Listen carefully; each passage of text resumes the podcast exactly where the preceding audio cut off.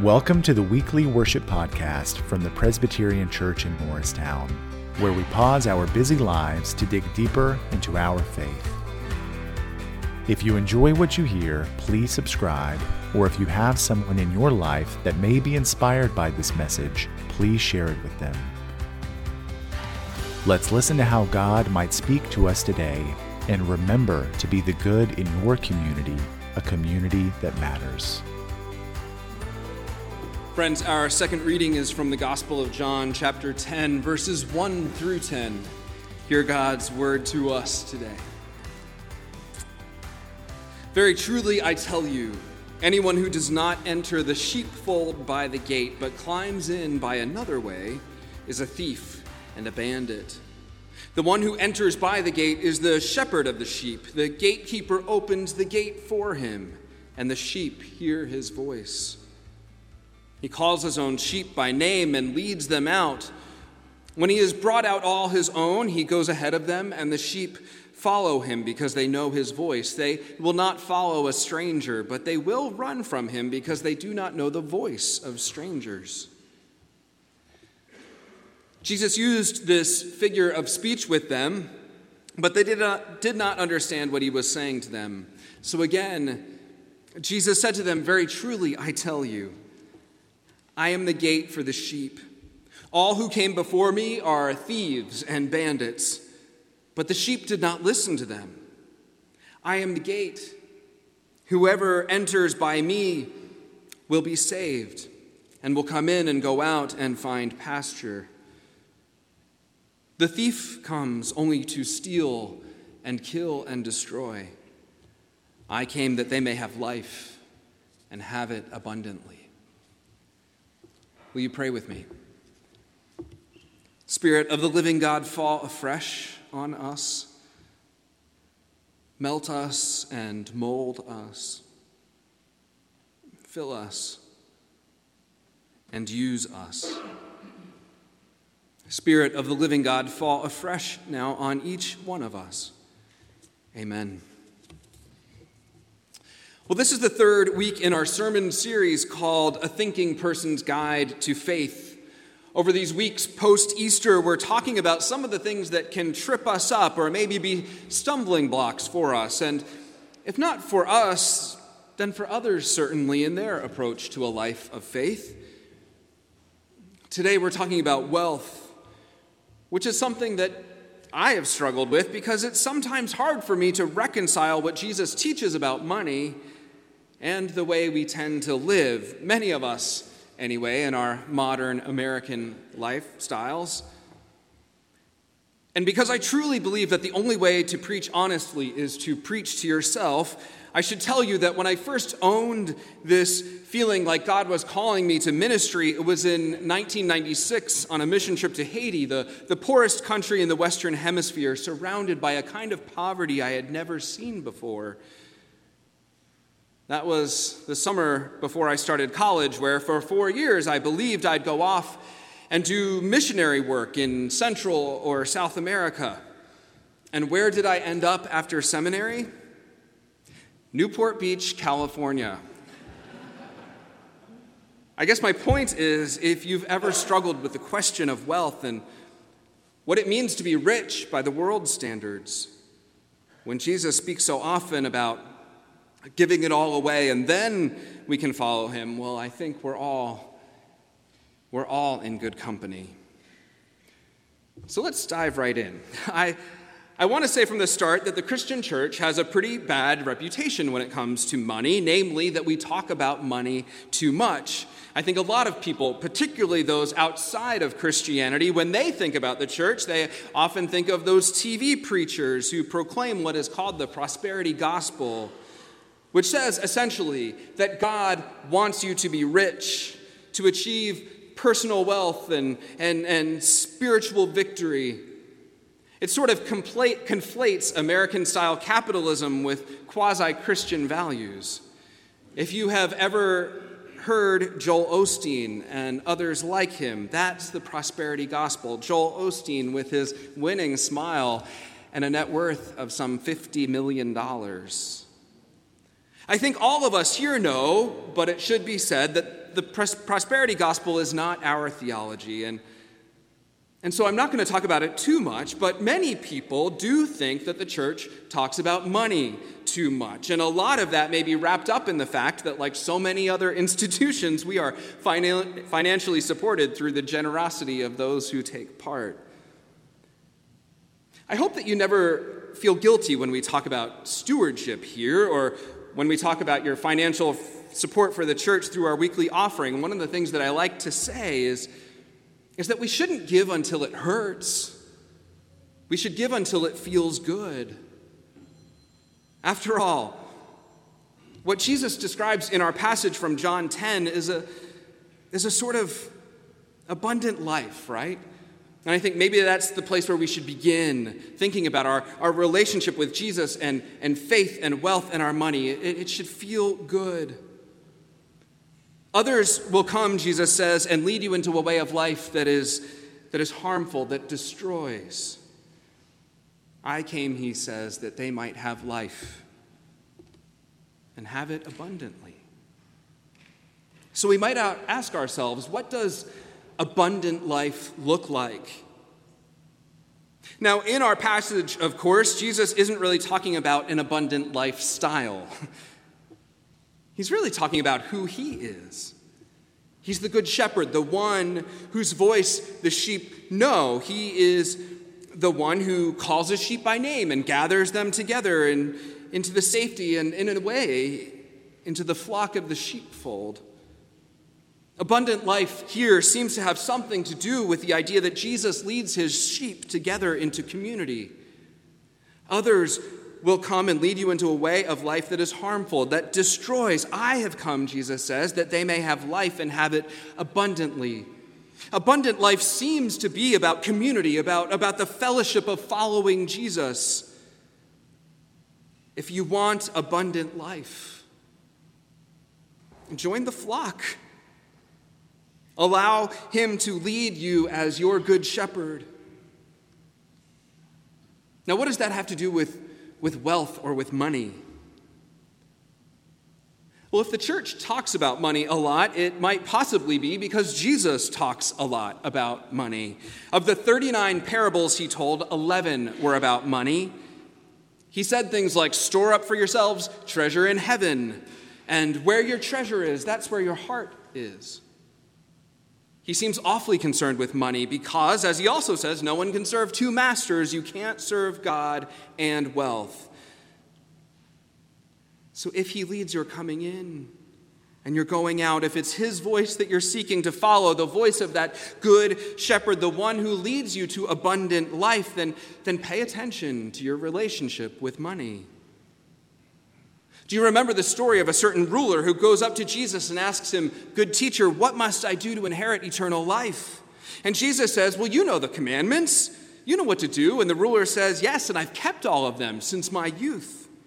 And Jesus then tells him, You lack just one thing. Sell all that you own and distribute the money to the poor, and you will have treasure in heaven. Then come follow me. And when the ruler heard this, he became very sad, for he was rich. What do we do with that, friends? For many of us are also very rich by the world's standards. And in fact, Jesus goes on, how hard it is for those who have wealth to enter the kingdom of God. Indeed, it is easier for a camel to go through the eye of a needle than for someone who's rich to enter the kingdom of God. Those who heard it even said, Then who can be saved? And Jesus replied, What is impossible for mortals is possible for God. So, before we go any further, I just want to explore some of the curious things that that are in this passage that are just sort of interesting. Like, for example, the Greek word for camel. You know, when Jesus says it's easier for a camel to go through the eye of a needle than for someone who's rich to enter the kingdom of God. The Greek word is kamelos. Kamelos. Kamelos. There's another word in Greek, kamilos. It means rope or cable. But the two look pretty similar, don't they? Camelos. Camelos.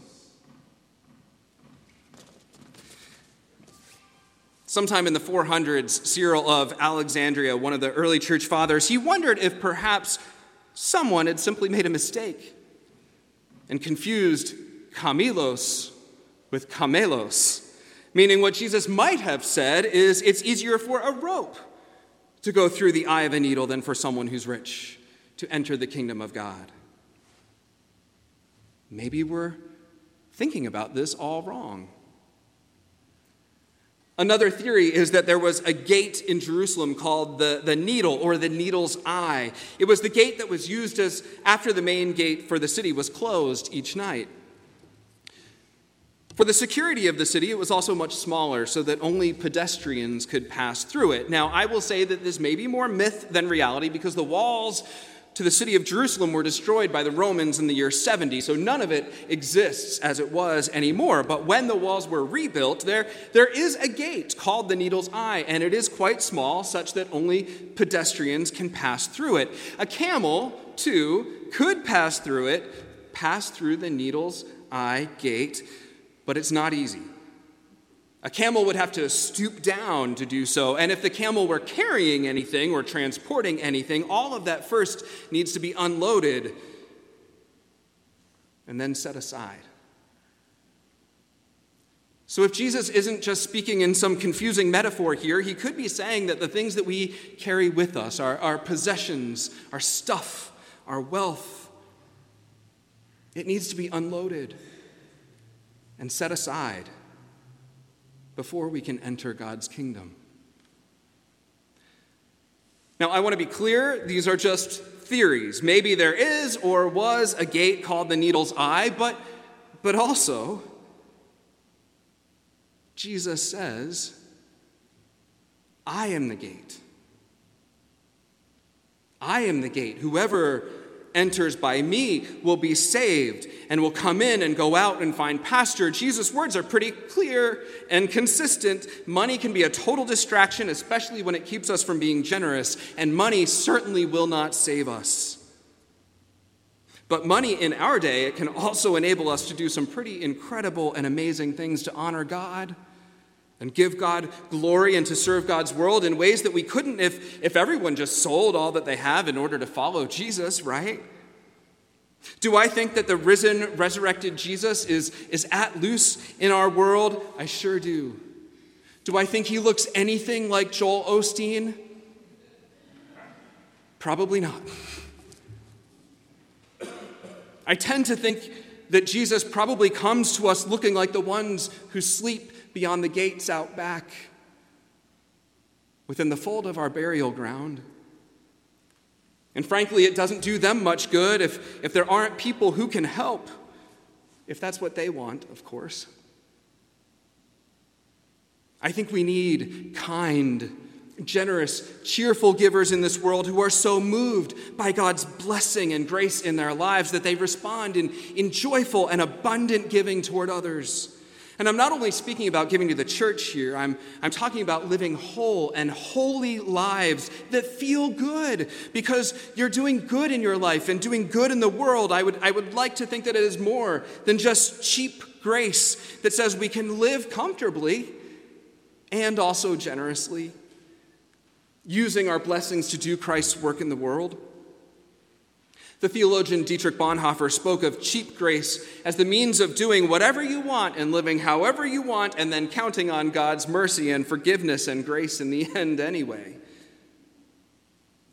I would like to think that it is more than just cheap grace that allows us to enjoy the abundance of life and also to share that abundance with the world in need. But maybe the other part of this that might just trip us up in our life of faith is the idea that, that Jesus himself is the gate, or that folks on one side of it might be saved. At our weekly text study on Wednesday night, in fact, that was the question that seemed to be the bigger stumbling block. If Jesus is the gate, then then can only those who believe in him be saved. Well, I think there is enough evidence, both biblical and otherwise, to suggest that it is not only Jesus' followers who get to heaven. And take that certain ruler, for example, he asked Jesus what he must do to inherit eternal life. And Jesus says, You know the commandments. And the ruler says, Well, I've kept those commandments. And Jesus says, You lack one thing. And that one thing is not accepting Jesus into his heart as his personal Lord and Savior. No, it's letting go of the things that have hold of his heart I believe God's grace is big enough, it's expansive enough, and inclusive enough to make space for all of us, Christian and non Christian alike. Do I believe that Jesus died and rose again only for those who believe in him to be saved? Not for a moment. That puts the work of salvation on us as if we get to decide for ourselves whether we're saved because we decide to follow Jesus what is impossible for mortals is possible for God. And in the end, it is only God's grace that we can count on. And so, in the meantime, I think that there is something to that idea that we should take what we have and joyfully give some of it back in return. Not until it hurts, but until it feels good. We know what that feels like, and God knows that the world could use more of that feeling in us and in others. So let's let go of the idea that that you just need to give up everything you own if you want to truly follow Jesus in the world, and instead, let's give thanks for all that we are and for all that we have. Doing all the good that we can for as many people as we can for as long as we can. Because I don't know about you, but that feels pretty good to me. Thanks be to God. Amen. Thank you for listening with us today. If you enjoyed what you heard, please subscribe, or if you have someone in your life that may be inspired by this message, please share it with them. Visit us at www.pcmorristown.org or find us on YouTube, Instagram, and Facebook to stay connected with our church. But most of all, Remember to be the good in your community, a community that matters.